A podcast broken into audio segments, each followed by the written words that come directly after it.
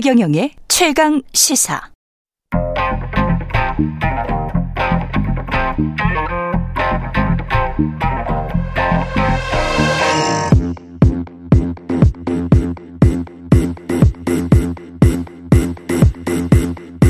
와우.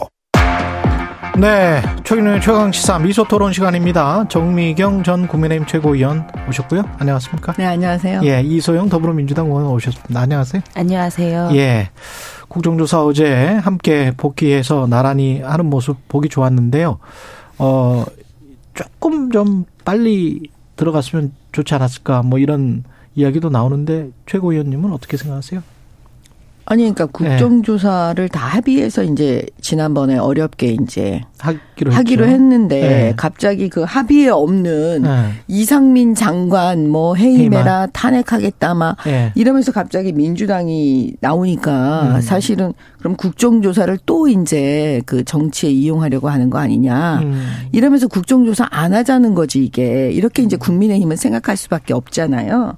그래서 뭐 못했던 거죠. 근데 이제 다행히 또 예, 국정조사를 또 이제 하게 됐으니까. 바꾸게 된 계기는 아무래도 유족들 만난 기자, 기자간담회 그걸까요? 저는 여당이니까 어차피 뭐 할 수밖에 없을 거예요. 아, 예. 할 수밖에 없었을 것이다. 예. 음. 뭐 민주당이 저렇게 나와도 음. 민주당은 늘 그러니까 그냥 국민들께서 그것만 알아만 주시면. 국민의힘은 결과적으로 또 국정조사를 여당이니까 또 받을 수밖에 없는 그런 네. 상황이겠죠. 예. 그러니까 저는 이거를 맨날 정치적으로 맨날 이런 참사를 이용하고 네.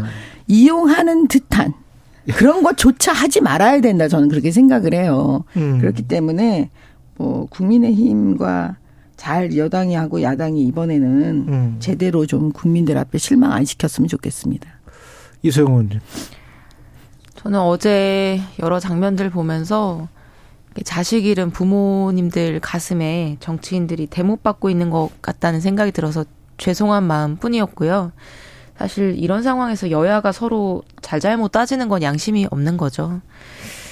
지금 참사 거의 오십 일이 지났고 뭐 두 달이 다 돼가고 있는데요. 뭐 아직까지 경찰 조사에서도 제대로 규명되거나 나온 게 없고 뭐 책임지거나 사퇴하거나 뭐 처벌받은 사람도 없고 국정조사는 아직 제대로 시작도 못한 거나 다름이 없고 뭐 유족들이 원하는 제대로 된 사과도 사실 아무도 하고 있지 않은 상황이잖아요. 네. 그런 상황들이 그냥 내 책임, 네 책임을 떠나서요. 죄송스럽습니다. 음. 그 기간이 지금 너무 많이 지나버려가지고 지금 십이월 이십이일이거든요. 오늘이. 그러면 크리스마스 지나고 나면 이 주 남는 건데 일월 칠일까지니까 기간 연장 이야기가 나올 수밖에 없을 것 같은데 어떻게 생각하세요? 국민의힘은 이게 기간 연장은 어떻게 될까요? 아니 기간 연장 얘기를 지금 하는 게 그게 또 이상한 거예요. 그게 이상하다. 네, 네. 보세요. 국정조사 세월호 때 우리가 이제 그 한 걸 보면 앞으로 음. 우리가 어떻게 해야 될지도 사실은 참고를 해야 되는 거거든요. 예. 똑같은 실수를 계속 반복할 수는 없잖아요. 음. 이 조사에 대한 실수요. 예. 예를 들면 세월호는 지금 보세요. 아홉 번 조사했어요. 그죠? 세월호 특검했어요. 검찰 수사했죠. 경찰 했죠. 국회에서 국정조사했죠. 감사원에 감사했죠. 해양안전심판. 뭐 심판원에서 했죠. 세월호 특별조사위원회 했죠. 세월호 선체조사위원회 했죠. 사회적 참사 특별조사위원회 만들어서 했죠. 대검찰청에서 세월호 조사 이거 특별수사단을 만들어서 했죠. 네. 나중엔 세월호 특검했어요. 어. 이거 아홉 번째까지 했거든요. 네. 그런데 뭐 나왔어요? 처음에 제가 볼 때는 맨 처음, 맨 처음 경찰, 검찰에서 수사한 것 이상의 내용은 거의 안 나왔을 거예요. 왜냐하면. 아니, 그거는. 그 그거는 왜 그러냐면. 가령 뭐 동영상이랄지. 아니, 여기서 뭐 그걸 다 예. 놓는. 그러니까 예. 제가 말하는 거는 거의. 통과, 그러니까 총괄적으로 말씀드리는 거예요. 큰 총괄적으로. 테두리 범위 내에서 네, 네. 무슨 지엽적인 거 한두 개를 얘기하는 게 아니라요. 네. 큰 범위에서 벗어나질 못한 거예요. 그러면 가장 전문가는 누구냐면 맨 처음에 현장 조사한 사람들일 거예요. 예. 네. 네. 그 사람들보다 더한 전문가는 없어요. 지금 예를 들어서 뭐 국회의원들이 현장조사 간다 어쩌고 그러는데 사실 맨 처음에 거기에 가서 현장조사 했던 사람보다 더 잘할 수가 없어요. 국회의원들이. 전문가들도 아니고. 그 다음에 이미 현장은 다 치워져 있는 상태고. 그러면 저는 이번에 국정조사는 국회의원들이 뭐를 해야 되냐면 처음에 이제 그 현장 조사한 게 사진이 다 찍혀 있을 거고요.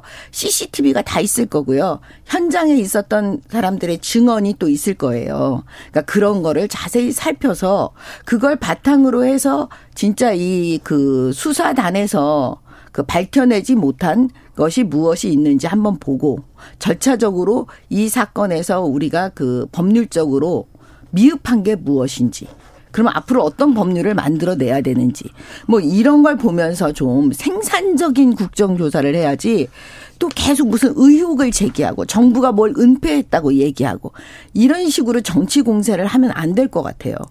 그 지금 네. 말씀하신 거 뭐 사진, 씨씨티비 증언 음. 이것도 이제 사고에서 중요할 것 같고 그 나중에 이제 대비도 중요할 것 같은데 그 어떻게 이제 예방을 할 것인지 그것도 이제 중요하겠죠.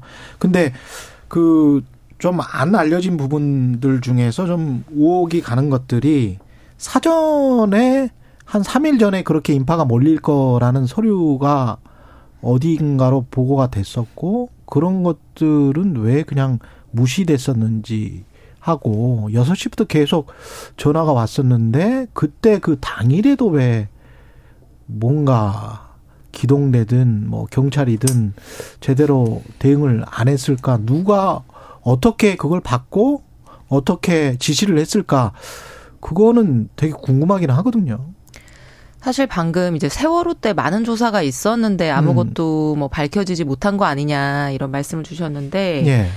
세월호 때 여러 번의 조사를 하고도 충분한 성과와 결과를 못 내서 유가족분들이나 국민들의 의심과 의혹과 분노와 이런 것들이 제대로 해소되지 못한 것 자체가 불행인 것이죠.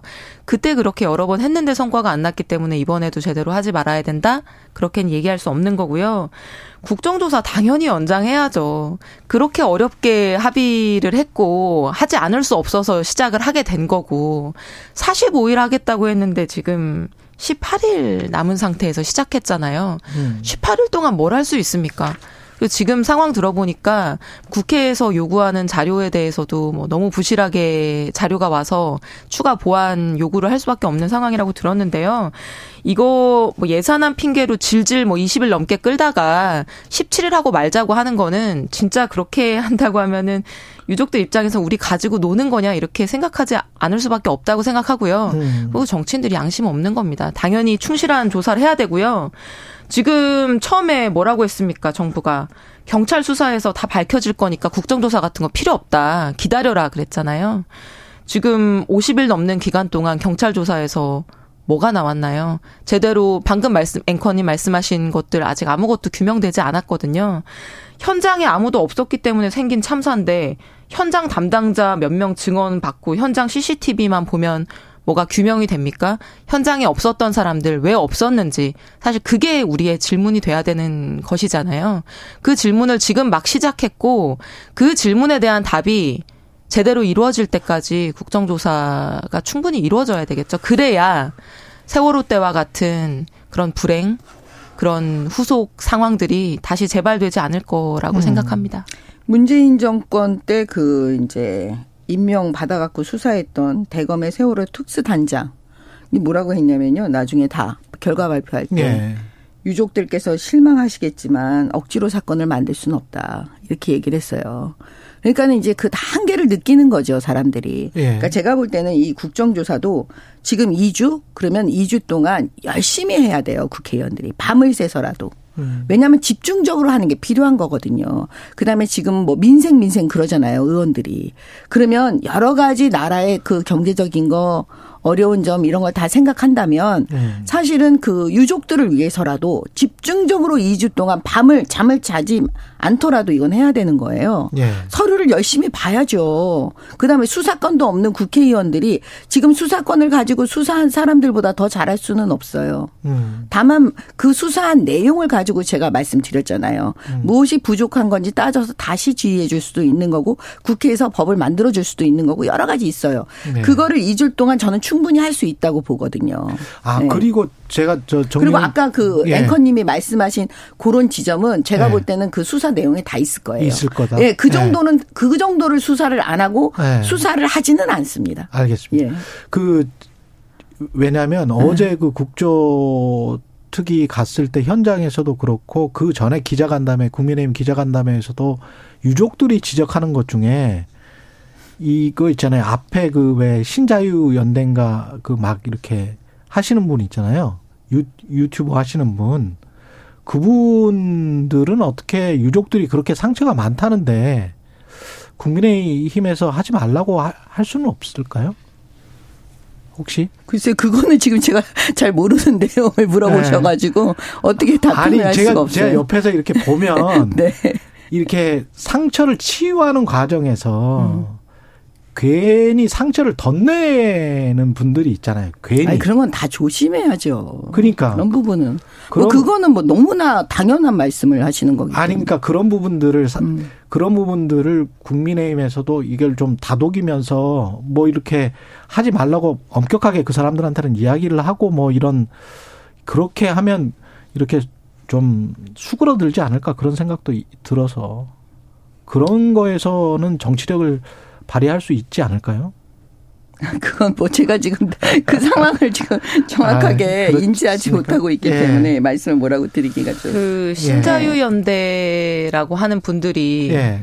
지금 분향소 앞에서 자식 잃은 부모님들한테 폭언을 쏟아내고 있는 거잖아요. 그렇죠. 예. 당신들이 자식 간수 못해서 이런 사고 벌어졌는데 누구 탓하냐 뭐 이런 거고 음. 그 뭐 김미나 창원 시의원이라고 하는 그분 뭐 말도 시체파리 족속들이라고 했나요? 유족들에 대해서 이게 사회적으로 용인될 수 있는 행위입니까? 말입니까? 이거 뭐 사람이냐 아니냐 뭐 이런 얘기까지는 제가 하지 않겠지만 이거는 조심해야 되는 문제도 아니고요. 다독여야 되는 문제도 아니고요. 범죄고요. 음. 사회적으로 용납될 수 없는 일입니다. 여기에 대해서는 정치권이 네 편 내 편 뭐 보수 뭐 진보 가리지 않고 규탄해야죠. 그런 말이나 행동은 우리 사회에서 용인되지 않는다는 지적을 해야죠. 그러나 지금 정부 여당에서 그걸 지적하고 있는 사람은 아무도 없죠. 저는 그 문제라고 생각합니다. 그 국민의힘 당권 이야기를 좀 할게요. 그 당원 투표 지금 백 퍼센트로 하기로 했는데 반대하는 목소리는 유승민 의원이 특히 이제 전 의원이 많이 반대를 하고 있고 국민의힘이 당권의 힘이 당원의 힘이 됐다 뭐 이렇게 지금 이야기를 하고 있는데 이거가 어떤 그 어 대통령과 아무래도 좀 가까운 분을 당대표로 하기 위한 것 아닌가 언론은 많이 그렇게 보고 있던데 최고위원님은 어떻게 생각하십니까? 그 음. 이제 전당대회를 준비하거나 전당대회를 이제 뛰어보신 선수로 뛰어보신 분들은 예. 그 당원들을 많이 만나는데 특히 여기서 말하는 당원은 그 민주당도 그렇고 정의당도 그렇고 국민의힘도 마찬가지지만 그 한 달의 돈을 일정 부분 그 당에다 내시면서 하는 분들이에요. 예. 그래서 보통 권리당원 그렇죠. 또는 책임당원이라고 책임당원. 예. 하시는 분들이거든요. 예. 근데 이제 이분들은 뭐냐면 당연히 우리가 우리 대표 뽑는데. 아, 당연히, 우리, 우리 백 퍼센트 하자. 이런 얘기는 계속 나오는 얘기였어요, 사실은. 네. 그거는 이제 어떻게 보면 전략적으로 과연 어떻게 가져갈 거냐, 당이. 뭐 칠 대 삼이냐, 구 대 일이냐, 뭐 백 퍼센트냐, 이런, 이런 고민들은 사실은 계속 해왔었어요. 이 전당대회 때마다. 그러니까 이번에 이거는 그냥 선택의 문제였다고 저는 보고요. 뭐, 그, 여러 가지 얘기들이 나올 수 있죠. 왜냐면 유불리가 있기 때문에 이제 선수들은 뭐, 유리, 본인들한테 유리하냐, 불리하냐에 따라서 얘기를 할 수 있다고 보고요. 예. 근데 이제 저는 이렇게 생각을 해요. 앞으로 이제 그 총선, 다가오는 총선에서 그, 반드시 국민의힘은 승리를 해야 되기 때문에 음. 어떻게 보면은 그 수도권 승리, 핵심이거든요. 백이십이 석인가요? 백이십일 석인데 거의 절, 수도권이에요. 예, 예. 거기서 지금 현재 국민의힘이 예. 열여덟 석이에요. 예. 그러니까 당연히 지난번 주호영 대표가 얘기했듯이 그 이공삼공의 음. 그 마음 그다음 음. 마음을 잡지 못하면 안 되고 그다음에 수도권의 마음을 잡아야 되거든요. 예. 이제 그럴 경우에 아무 정당에도 소속되지 않는 분들이 과연 어떻게 받아들일까 이 부분을 고민을 하고 그 앞으로 국민의힘 지도부가 계속 국민들께 그 그 좀 설득하고 이런 음. 입장을 좀 잘 설명해야 될 것 같고요. 예. 그다음에 국민의힘 이번 이제 책임 당원들 백 퍼센트에 의해서 이제 지도부를 선출하시는 이 분들은 아, 과연 어떻게 어떤 지도부를 또 선출해야 그 국민들로부터 그 좋은 평가를 받을 수 있을까? 아마 이거를 심도 있게 고민하게 될 거예요. 아. 다른 때하고는 달리. 저는 그 그렇게 보고 있습니다. 총선을 위한 당대표를 잘 뽑을 것이다. 그런 말씀이신 것 같고요. 예. 그 솔직히 전당대회 룰에 대해서 뭐 정답은 없다고 생각을 합니다. 예. 뭐 당원이 백 퍼센트 뽑을 수도 있고 국민 여론 반영할 수도 있는 것이죠. 그게 근데 이제 의도와 맥락이 사실 중요할 텐데 지금 현재 상황에서 뭐 전당원 투표 백 퍼센트로 간다거나 결선 투표제 간다거나 하는 거 그 그 제도 자체가 문제는 아니지만 의도와 맥락은 누가 봐도 이준석이나 유승민 같은 당대표를 막겠다 이제 이런 걸로 보이니까 그게 문제인 것이고요. 음. 사실 이런 건 있습니다. 그러니까 이제 당원이 당의 주인이다. 당비를 이제 내는 분들이 이제 주인이기 때문이다 이렇게 얘기하는데 사실은 교섭단체로서 막대한 정당 보조금을 지금 받고 있는 민주당이나 국민의힘 같은 경우에는 그 말이 백 퍼센트 맞는 말은 아닙니다.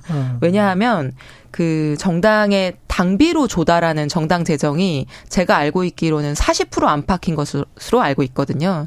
그러니까 절반 이상이 국민 세금으로 사실 운영되고 있는 것이죠. 예. 그러면 사실 이제 그런 측면에서 놓고 본다면은 절반 이상은 국민이 그 두 정당의 주인이라고 할 수 있겠죠. 그러면 어. 적절하게 국민들의 의사를 반영하는 것도 의미가 있다라고 보는데요.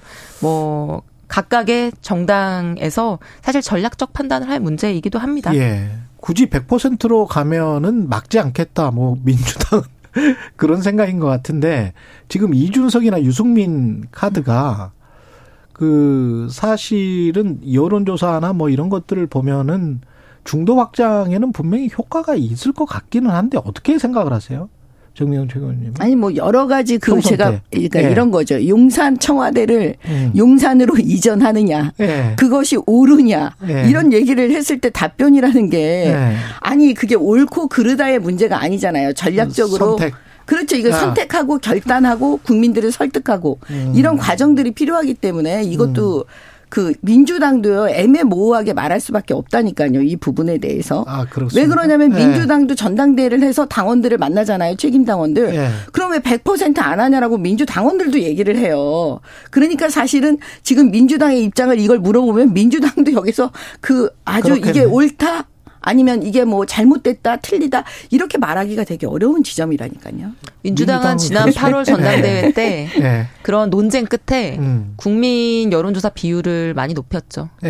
네. 기존보다 이십오 퍼센트로 높였었죠. 지금 칠십오 대 이십오 이렇게 돼 있습니까? 네. 네, 민주당은? 네 칠십오는 네. 그중에 뭐 권리당원도 있고 대의원도 있고 일반 당원도 있고 섞여 있는 거고요. 음. 이제 국민 여론조사 이십오 퍼센트로 높였었고 근데 사실 네. 저도 정답은 없다고 생각을 합니다. 예. 네. 그리고 이것만 묻고 민주당 이야기를 좀 했으면 좋겠는데 최고위원님 생각에 요즘 장제원 의원이 이제 얼굴 표정이 굉장히 밝아요. 지금 이렇게 계속 지금 나오고 있는 거 보면 예? 뭐 김장년대 이야기도 나오고 김기현 의원 얼굴도 굉장히 밝거든요. 누가 됩니까? 그걸 어떻게 알아요? 저 제가 묻고 싶어요. 누 누가 되는 거죠? 확실치가 않아요. 지금 네, 지금으로서는 지금 제가 볼 때는 며느리도 모르는 며느리도 모른다. 지금 상황은 네. 그 민주당 이야기를 좀 해야 되는데 민주당은 박지원 전 국정원장 복당 앞두고 나 앞두고 정청래 최고위원이 좀 반대를 많이 했었거든요. 그런 것들은 어떤 맥락으로 봐야 될까요?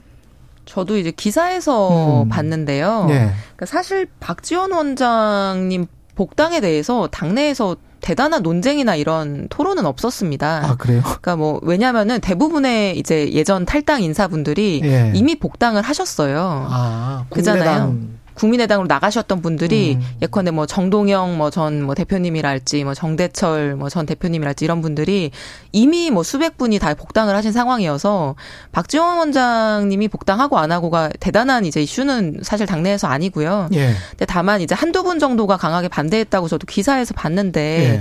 그런 거겠죠. 이제 계속 이제 정당이라고 하는 게 분당을 하기도 하고 뭐, 뭐 탈당을 하기도 하고 이제 그런 일들이 종종 일어나는데 음. 그럴 때 그 이후에 다시 복당을 허용하게 되면 다시 또 그런 일들이 빈번하게 발생할 수 있기 때문에 음. 그런 본을 보여야 된다. 뭐 엄격하게 이걸 봐야 된다라고 네. 하는 의견도 있을 수 있고요. 근데 다만 뭐 한두 분의 지금은 뭐 소수 의견이었던 걸로 제가 알고 있습니다. 그 이재명 당대표의 의중이 많이 반영된 거다. 정동영 상임고문도 박지원 전 국정원장도 이재명 당대표에 관해서는 상당히 이제 저 그 옹호하는 목소리, 특히 이제 이른바 사법 리스크와 관련해서는 그런 목소리를 굉장히 많이 내고 있기 때문에 받아들인 것 아닌가? 뭐 이런 이야기도 하는데 어떻게 생각하세요? 사실은 최근 한 이삼 년 동안 예. 복당 신청을 한 굵직한 정치 인사 중에서 음. 개인적인 비위로 탈당하신 분들을 제외하고는 음. 복당을 불허한 예가 거의 없습니다. 그렇군요. 거의 다 받았고요. 예. 사실 이제 정당이라고 하는 게 넓어지면 넓어질수록 음. 또 뭐 선거에서나 정치에서도 확장의 아, 방향이기 때문에 예. 그걸 굳이 뭐 못하게 할 이유는 저는 거의 없죠. 확장의 방향이다. 네. 정미영 최고위원님은 또 아니, 반론이 있으실 것 같아요. 네. 아니 그거 뭐 다 네. 아는 얘기를 박지원 원장이요. 보통 이제 상식적으로는. 네. 그, 보통 이제 국정원장을 하면은요, 음. 그 다음에 이제 정치는 하지 않는다라고 생각을 하잖아요. 음. 근데 이, 이분은 의외로 박, 국정원장을 다 마치고 나서 네. 언론 활동을 엄청나게 엄청 많이 하고 하셨죠. 계시잖아요. 네, 그것도 이제 이상하죠, 약간은. 네. 상식에 맞지 않으니까. 음. 아니, 국정원장 하신 분이 어떻게 언론에 나와서 저렇게 스피커로서 활동을 아. 하시나.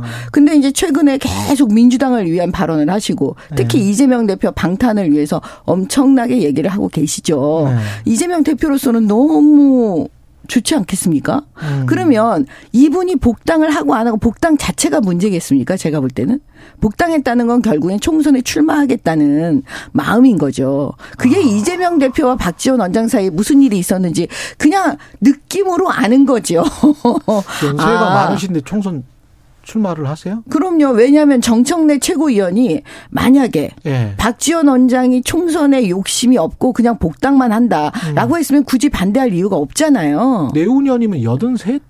여든넷? 뭐 이렇게 되잖아요. 아니 그러니까 그거하고 상관없이 박지원 원장 속내는 그럴 거라는 게 지금 그냥 다 느껴지는 거죠. 왜냐. 느껴진다. 손혜원 의원이 정청래 최고위원 옆 지역구였잖아요. 예. 같은 지역구였나. 하여튼 두 분이서 제가 볼 때는 하여튼 같은 지역. 예, 그래서 아, 있었던 것 같아요. 그러면 아. 옛날에 목포에서 한번 붙으셨습니다. 손혜원 전 의원하고 박지원 원장이 그, 그렇죠, 그렇잖아요. 그렇죠. 아. 아무튼 두 분 사이가 그렇잖아요. 다 그렇죠, 아시다시피. 그렇죠. 네. 그러니까 어떻게 되냐면 총선에 나오는 거를 염두에 두고 반대하는 거죠, 미리. 아니 음. 보니 뭐 며칠 전에 보니까 박지원 원장님이. 내가 바이든이랑 동갑인데 바이든보다 더 건강하다 뭐 이런 네. 인터뷰를 아, 하셨더라고요. 네, 그러니까 뭐 출마할 자유가 있죠. 네. 네, 방금 하신 말씀은 제가 좀 이상, 이상해서 지적을 좀 해야 되겠는데 네. 아니 감사원장을 하던 최재형 전 원장이 임기 중에 그만두고 선거에 출마하고 정치에 도전하고 검찰총장을 했던 분이 저 검찰총장 그만두고 칠 개월 만에 선거에 나와서 대통령이 되는 네. 현재의 대한민국에서 국정 원래 정치하다가 국정원장 했던 분이 정치에 도전하고 선거에 나온다고 한다고 하더라도 네. 저는 이상할 게 없어 보입니다. 아, 개찐도찐이다 뭐 이런 말씀. 아니 네. 이상하다 안 하다 이런 얘기를 한 게 아니고요. 저는 네. 분석을 한 거예요. 뭐 상식을 얘기하시니까요. 네. 상식은 사실 감사원장이나 검찰총장이 네. 더 정치적 중립성과 독립성을 요구받는 직책이죠. 예. 아니 그러니까 제가 볼 때는 민주당이 예. 잘하지 그랬어요. 민주당에서 잘하지 뽑은 검찰총장이 왜 상대당의 예. 대통령이 될 수 있도록 왜 그 예. 뭐지 추미애 문재인 대통령 박범계 장관의 작품 아니에요 작품. 예. 정권 뺏긴 건 너희다. 뭐 이런 말씀이십니다. 그러니까 민주당보다만 예. 좀 잘을 해 주셨으면 바람이 없겠습니다. 예. 네. 예. 뭐래도 민주당보다 잘합니다. 제가 정권 보면은. 잡았으면 잘해라. 뭐 이런 말씀이시고요. 예. 한 이 분 남았는데 예. 윤석열 대통령 신년 기자회견은 안 하는 걸로 결정된 건가요? 지금 그렇게 알려져 있습니다. 그, 예. 잘했다고 보십니까? 어떻게 보세요? 아니 뭐 그것도 제가 말씀드렸잖아요. 선택의 문제다. 예, 잘하고 아. 안 잘하고의 문제가 아니라 선택의 문제라고 보여지고요. 음.